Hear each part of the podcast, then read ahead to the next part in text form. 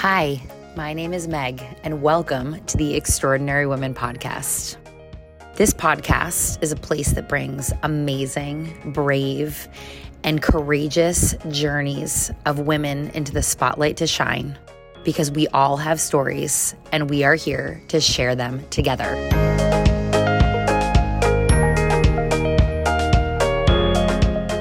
Our guest today on the podcast is Alyssa Hamel. Alyssa is a private practice therapist and the candle creator at Oh Happy Day. Alyssa is a runner, loves chocolate, and believes we all have the ability to hear ourselves. I can't wait for you to listen. Thank you so much for being here.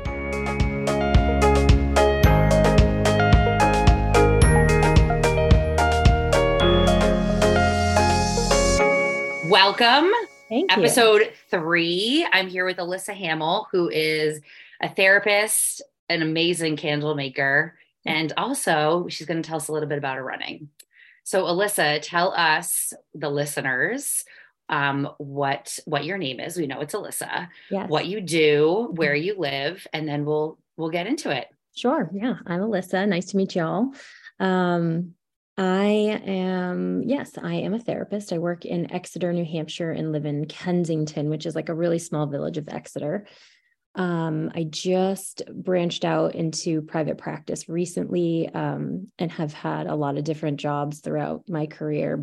So now here I am, like I've worked really hard to get to this place um, where I'm in control and have autonomy of my schedule, um, of the issues that I'm really passionate about.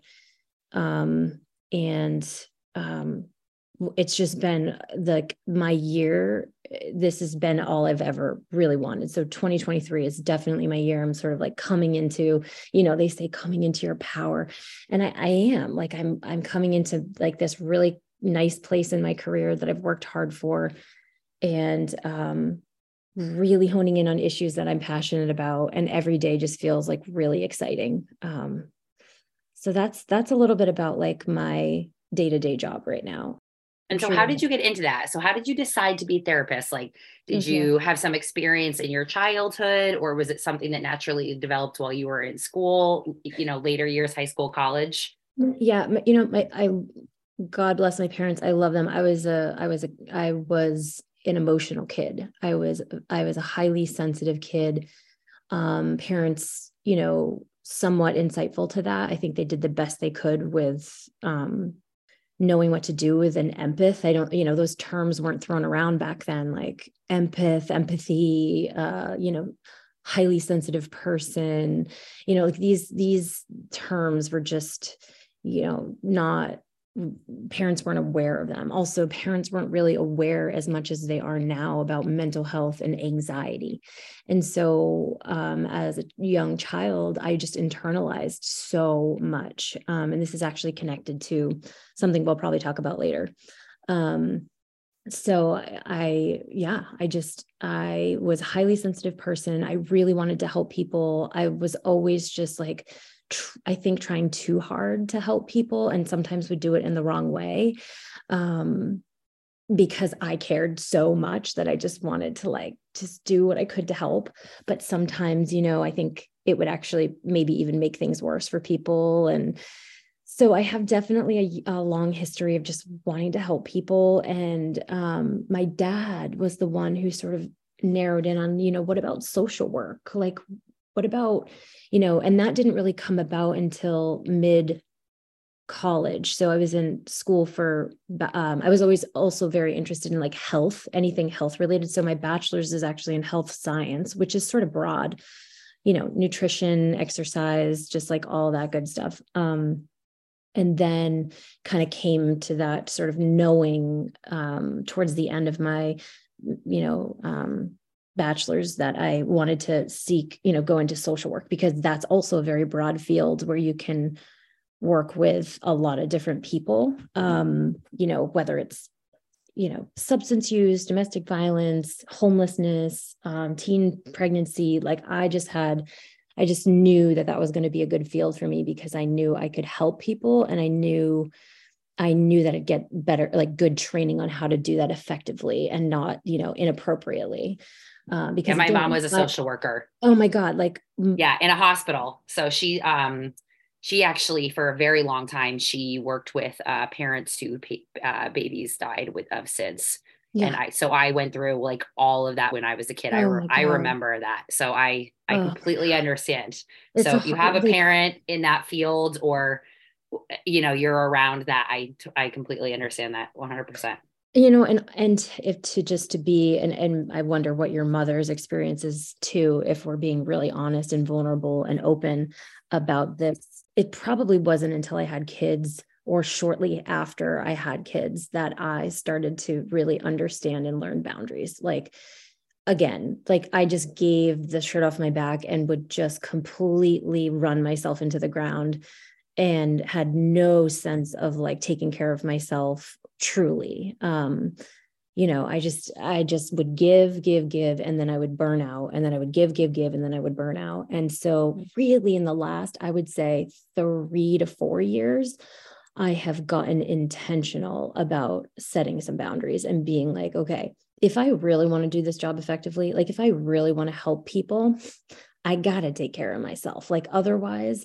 i'm not i'm not really set i'm not role modeling and i i'm going to get burnt out so i then i won't be helpful so these last couple years have been such good like evolving years for me as a human and it's I love my job now. Like now I can really say like wow, like I've learned so much, I've been exposed to so much. I'm glad I had to burn out a couple times to figure out the balance. Um and again, now I have a lot of autonomy on what I take on and I still feel like I make a big impact. Um, and I'm also keeping myself safe. So that feels good. So did you start with therapy right out of the gate or did oh, you go so, social work and then ease in? I kind of interrupted you a little no, bit with my little good, mini story. Yeah, no. So yeah, I just I went right into graduate school, right? So went did my bachelor's, went right into graduate school. Um, and you know i had still didn't know what population i wanted to work with when i went off to graduate school but i you know did an internship working with the elderly and then i did an internship working at um, a high school with you know kids that were struggling with substance use and then after i got out of and then after i got out of um, graduate school my first job was working with at a um, domestic violence shelter um, with uh, women and children. Um, so, on domestic violence and sexual assault issues. And then I worked at a clinic for children and families. And then I had two, you know, mind blowing jobs. I was going into some rough homes in Lawrence, Massachusetts, in Springfield, Massachusetts, in like tough areas. I just can't believe that these programs still exist and there's really no safety net for therapists going into the home. And these mental health facilities across the country, when it's state insurance, you get the bottom of the barrel care. And therapists who are just coming out of graduate school get stuck with the low paying insurances and the the most traumatized of our country. I don't I'm, i hope I'm making sense. So those with mm-hmm. okay, so those with like state insurance are usually the ones who need the most help. Um and you know when you're fresh out of graduate school like you don't know what you're doing. You're just you're there to help but you don't know how to you don't know how to be safe you don't still really know how to do therapy with people and help people. There's just a lot going on there. So again, I just look back and I'm like, wow, I can't, you know, I guess I'll also I'm glad that I went through it, but you know, looking back, I'm just like, that's just so dangerous. And it makes me so scared for, you know, the future of just mental health care. But then again, and did you I, have any sort of mentor or anything, or you just yeah, you know, you pick you pick and choose, you know, from different supervisors and different people. You know, um, I had some people who were really invested in in me as a therapist, and you know, really helped me along the way. And then I had people who just were there for the paycheck and didn't really care, and they were burnt out, and you know, they didn't really have the supports that they needed. So you know and that just gets that just gets recycled down the system so i had to learn from a lot of different a lot of different venues along the way. I, i'm again grateful for all those experiences but sort of look back and i'm like wow i just i just still can't believe that i that i did those jobs. I mean burnout's real. My mom so after quite a few years working as a social worker at the hospital she um was very drained and it took a, a mental toll. I, I know, I mean, I, I, was very young when it happened, but I know oh. what a mental, what a toll it took on her mental health. And so she became a guidance counselor at a school. Yeah. So she same sort of own, field. that has its own, yeah, it has its own challenges, you know, being right. a guidance counselor.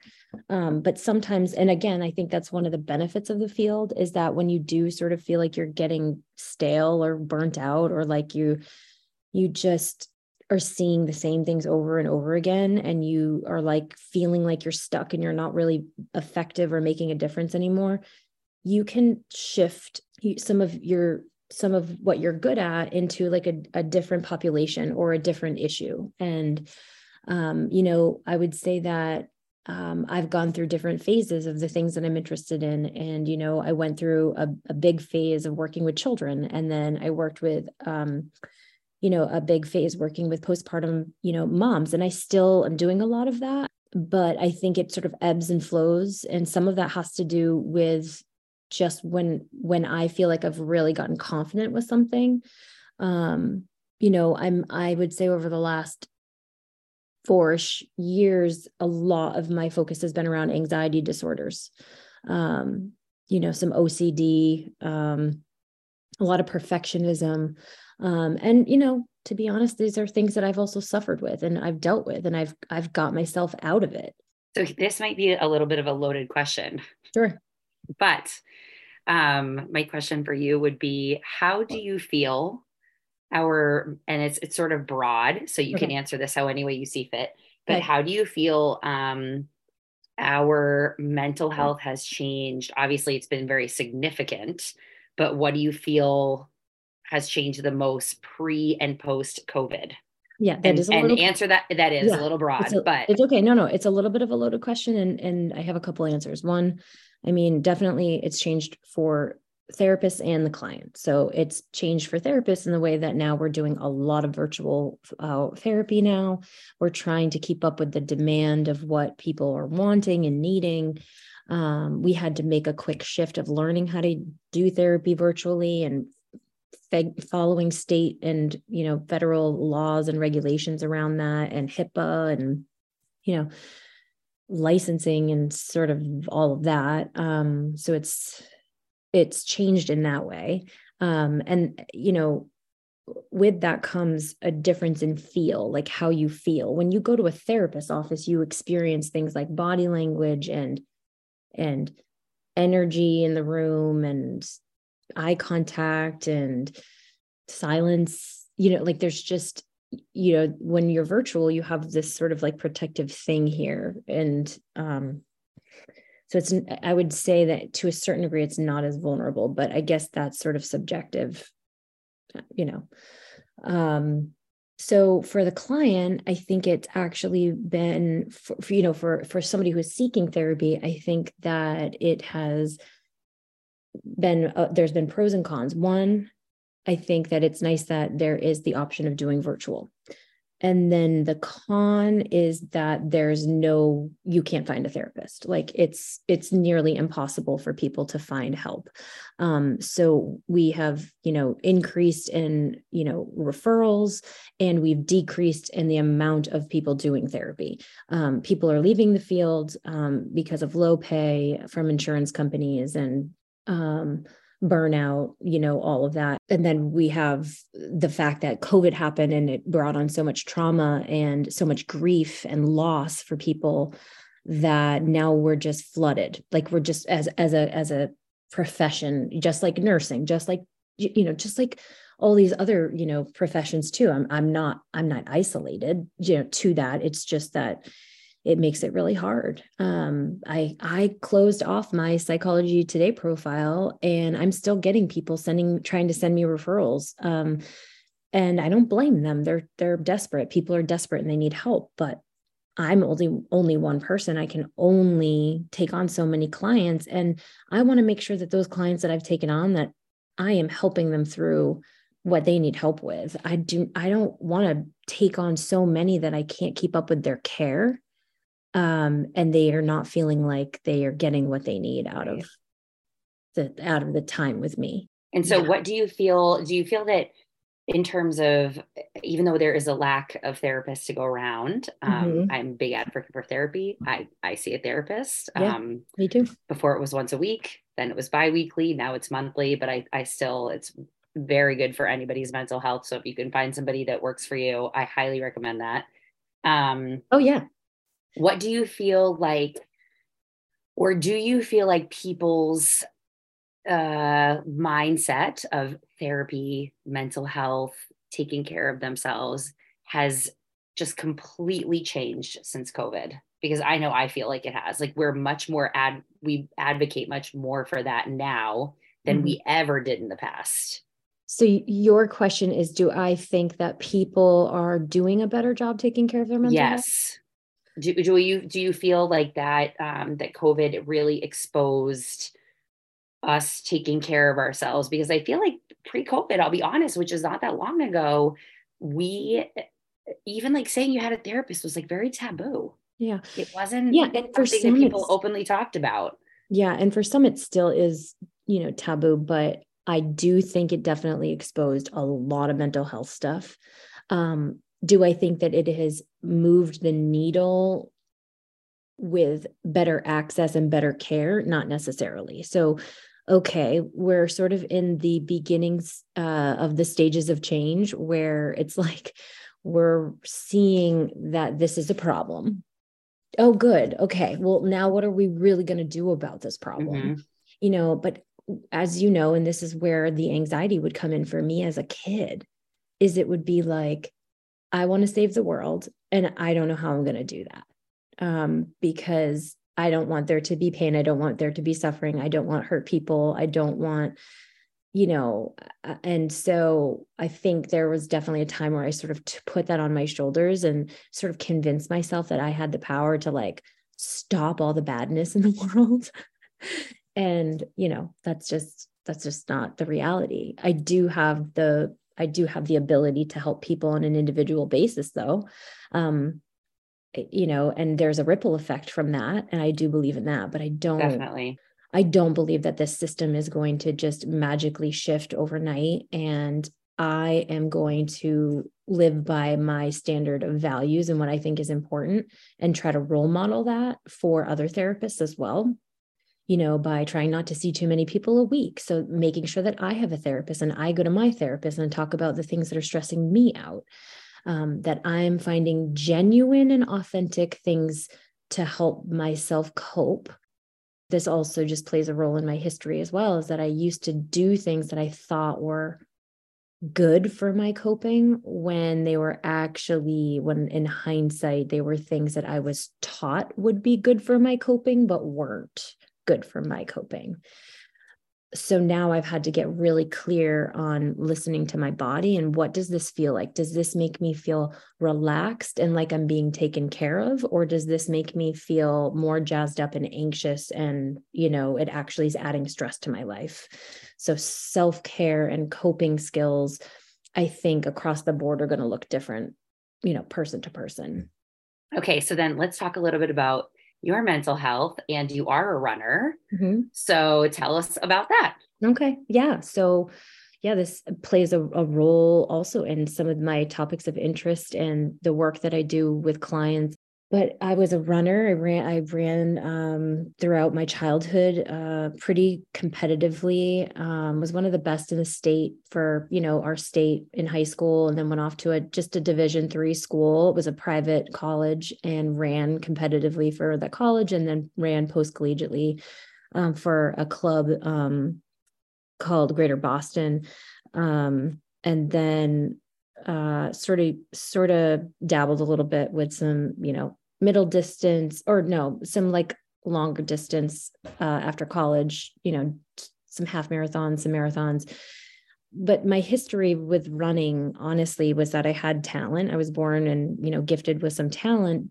but I also had uh, a father who was an All American runner. My brother was an All American runner. It was sort of like little bit like handed on to me of being like, you're you're going to be a runner too.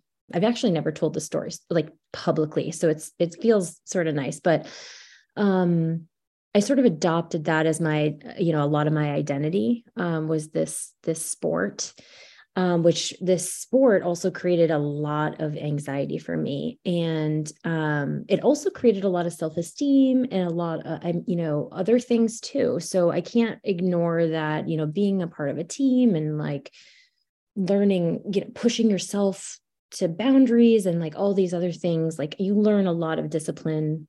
And I, I'm grateful for that. In the same breath, tried to stuff down a lot of um, fear and like anxiety and panic and you know uh, i had a lot of negative self-talk of like you're not fast enough you're not good enough you're not you know even things like you're not thin enough. I just struggled i struggled to really connect with the sport fully and really like like fall in love with it because i don't think it was really mine. I think it was really it was really like felt as if this was the only way to please people was to be good at this sport. And so i've had a love hate relationship with the sport um you know and i i can tell you now that i am in a very healthy place with you know with running and the sport and i still run but i do not run competitively anymore. I i just have decided that that's not really something that feels pleasurable to me to to compete in, against other people. Um, I love to run and I love to be with people and I love to experience the runner's high and I like to feel healthy and I love to feel strong, but I don't like to feel shame for um, not being like a, a certain size or certain time, a certain this. So and that doesn't mean that i'm counting out the opportunity to maybe compete later on in in in life again. I just know that in this place i've been trying to soften over the last couple years and let go of control um, and let go and and also welcome new new experiences. Like i've fallen in love with paddleboarding. I've started to lift and that was never something i used to do. Um, you know, I love doing yoga and like just trying new things. And, you know, I put all my eggs in one basket with the sport of running. Um, my fastest mile was 504, never broke five. That was hard. And, and you know, that I got to swallow that. I'm, I'm not going to do it now at age, you know, 37. Like uh, it's, you know, breaking five. Never say never. I know. I mean, I could hire, you're right. I could hire a coach. They could, they could totally work with me. If I only focused on that one thing, I'm sure I could do it. But do I want to? The answer is no. There are right. more important things that I want to tackle right now in my life. And, and it was really hard to let that go and to be like, Alyssa, that's, this isn't your dream. This is, this is somebody else's dream for you. And, you know, um, but the anxiety that I experienced, the, you know, I would get so sick. Um, it really caused a lot of damage to me and my health. Um, you know, uh, sleep issues, so insomnia, um, just panic attacks, and um, honestly, just the narrative that you're not good enough, you're not, you know, you're not tough enough, you're you're you're not these these things, and it's just like, no, that's not. It's not it. It's just that this this thing just wasn't isn't something that I'm as passionate about. So that's my story with running. I feel like I well, thank you so much for sharing that with us because I do feel like you do talk to a lot of people that are our age. I'm 39 and they do feel like in some way they disappointed their parents because their parents wanted them to be a doctor, yeah. a lawyer, and that is just truly not what they were passionate about. And then they're living out somebody's dream and they go to college and they spend all this money and they come out with a degree and then they're like, oh my God, that's not what I want to do with my life. I mean, yeah, yeah. That that does happen. And I think that, you know, people just parents, they don't mean to, but they no. project what no, they think is know, better than what they had, you know, I've, and so and I've actually had some really healing conversations with um, it's mostly my dad. Um, I had some really healing conversations over the past couple years about my relationship with running and and and what I've really learned from that was that it wasn't as much as that he projected it onto me as much as I perceived that that was mm. what he mm. wanted from me and that uh, the way that i perceived my my experience as a child was like i made this narrative in my head a sort of a reality of like your dad wants you to be good at this and if you're not then you've disappointed him when really my dad is when we talk he's like alyssa i just always wanted you to be happy like but and you were really good at this and so i was trying to push you because you were so good at it and then i would see your joy after you won but what he didn't know was that that joy was because he was proud of me mm. so it was so like oh like so it's just such an interesting thing to like look back on. And honestly i look back on it now and feel really good that i'm at least here and i've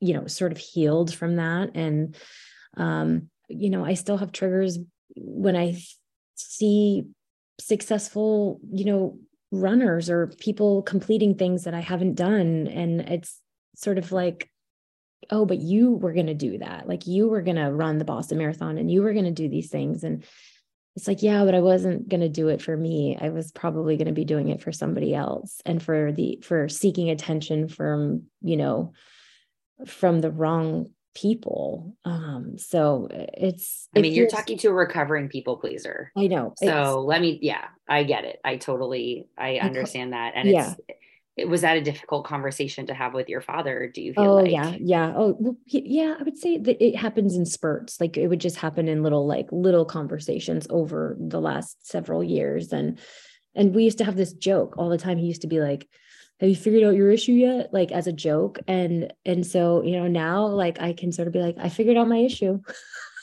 My my issue was that i cared too much about what people think and you know it's just it's very difficult to get over. I i still have lots of moments where i'm like people are going to think i'm this or people are going to think yeah. i'm that. And then at the end of the day it's it's really what makes you happy and you can't let anybody else's opinion get in the way. I mean no. you just can't. No and also you probably experience this too. It's like once you let go and shed the sort of like armor or whatever it is that you're trying to hide behind all of the right people start to come forward because you're you're like actually like showing who you are.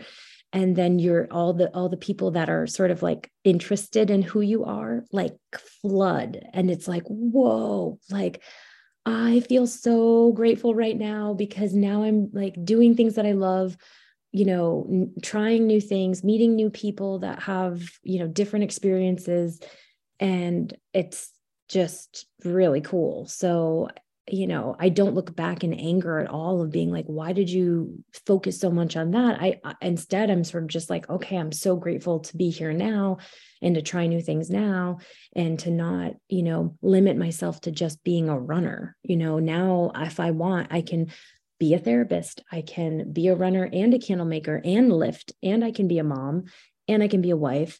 And if tomorrow I just want to start, you know, I'm sewing, um, you know, rice comfort bags. Like, oh, I love it. Yeah. Like if I want to, you know, cook dinner, like I, I can do whatever I want now. Like I feel right. very free to sort of explore more of who I am rather than to feel like I have to stay in this box.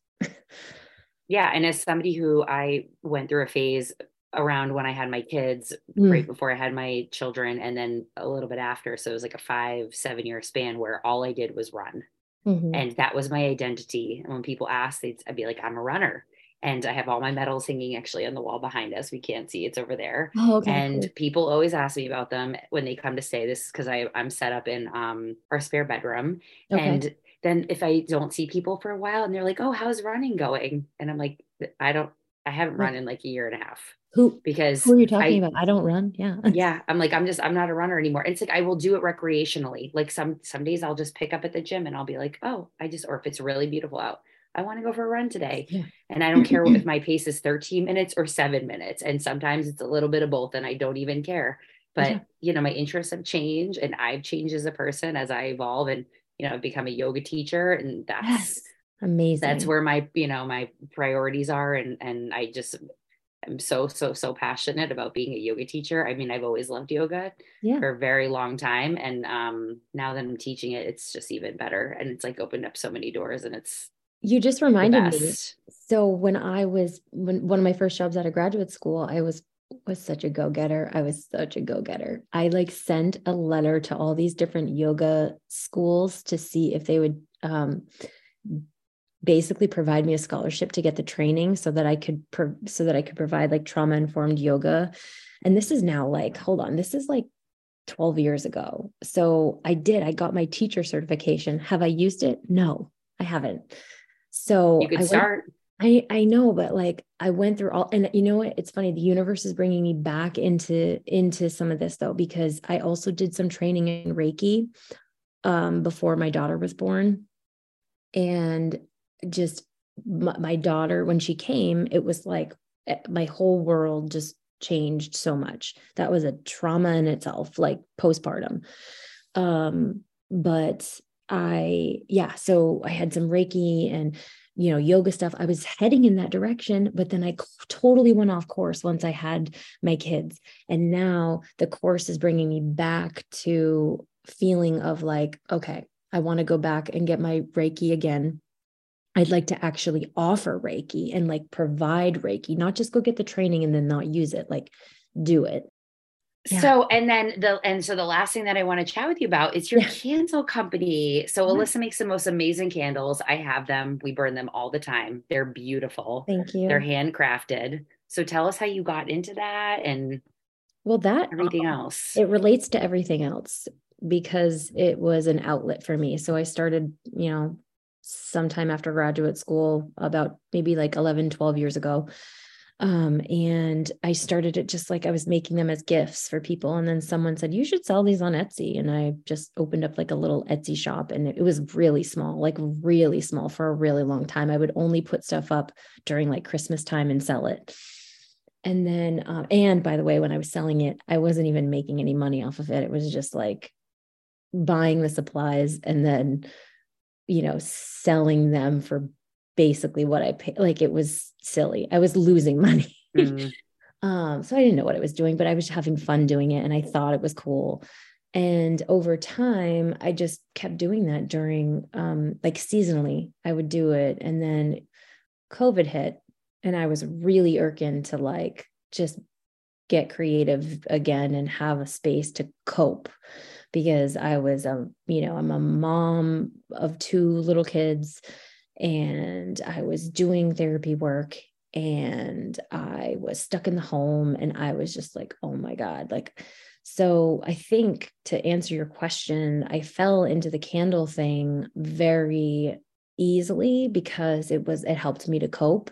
And it, I quickly realized like how much it was fulfilling me. I was like, wow, like I didn't think about anything for the last two hours while I was doing candle stuff. And it was like, okay, this is working for me. I need I need this in my life. I need this outlet for creativity to be able to compartmentalize and move this over here. And, you know, Instagram sort of blew up uh, during COVID. Maybe I don't, maybe, uh, maybe mm, I'm just, I, I agree. Maybe I'm just old, but I, it was our only way to reach out to each other at a yeah. time where we were so isolated. So I felt like in, Instagram became this sort of like place of sharing what you're making and what you're doing in your in all your free time now that you're home and you can't go anywhere and um i started to just i just started to like up my game i was like okay you know why not uh i i don't make a lot of money like in my real job as a therapist i might as well try to make a little bit more so yeah it's been great um I do well. Uh, I have to now just sort of do batches and then post what I have because I'm so busy. And honestly, it's it's a not as much of a priority as other things right now. So um, I just do batches and then whatever I have made, I just post on my um, website and um, I try to donate to different causes. Um, you know, particularly usually around mental health, but I do other things too. So I have it, a beautiful um wooden moon bowl with a lavender and yeah. um I actually have a round one too and I always put those on when I'm taking a bath and they're nice. my absolute favorite. I love that. Yeah, yeah, and I'll do refills for people too. So like I can send you a refill kit or you can like um if you're ever in the area you can drop off your vessels and I'll I'll refill them um you know at much lower the cost than it is to like buy it. Um so yeah, I mean it's it's sort of self-serving because it helps me to cope and then you know and of course i make a little bit of extra you know play money on the side and then i get to help people also feel good because who doesn't love burning a candle at the end of their day when they've had a long day and they just you know they're tired and they're like i need to cope and i need to relax and i feel like i feel like candles are a symbol for relaxation and comfort yeah. So I do have one more question for yeah, you. Go for it. Um, so what would be your parting words of wisdom for maybe somebody that needs to invest in more in their own personal mental health? So is there anything you might suggest to people listening today that are maybe not so great at taking care of themselves and creating boundaries? How can they better do that and advocate for themselves? Yeah. Oh my gosh. I could, I could, Big questions today. I could say so many things. I just think, you know, I, I don't want to sound um, cliche in saying that you can't take care of, you know, other people unless you take care of yourself. But the reality is that if you don't make it a priority to reflect on your life and spend some time um, sort of on the other side of the chair, uh, like and what I mean by that is like going to get help, like asking for help, um, trying to get somebody else's maybe perspective um, about how you're living your life and challenging you on your values and challenging you on your you know your relationships with people um, your friendships your marriage your you know your activities that you participate in um, your your career um, I think then we're sort of avoiding, you know, and I, and while I'm all about self preservation, I'm also about facing, you know, fear and, and just trying to get closer to owning who we are as humans because i think as soon as we accept ourselves for who we are i think that's when all the good stuff happens because i'm telling you right now the more i love myself and the more i become like kinder and more compassionate the more like like abundance is coming into my world. Like it's just wild. So lay your armor down you know all the weapons, all the armor, go to therapy, talk to somebody about your life, you know, about your hardships, about your vulnerable, you know, skeletons in the closet and get that shit out of your body. And, you know, you'll feel better. Those are my parting words.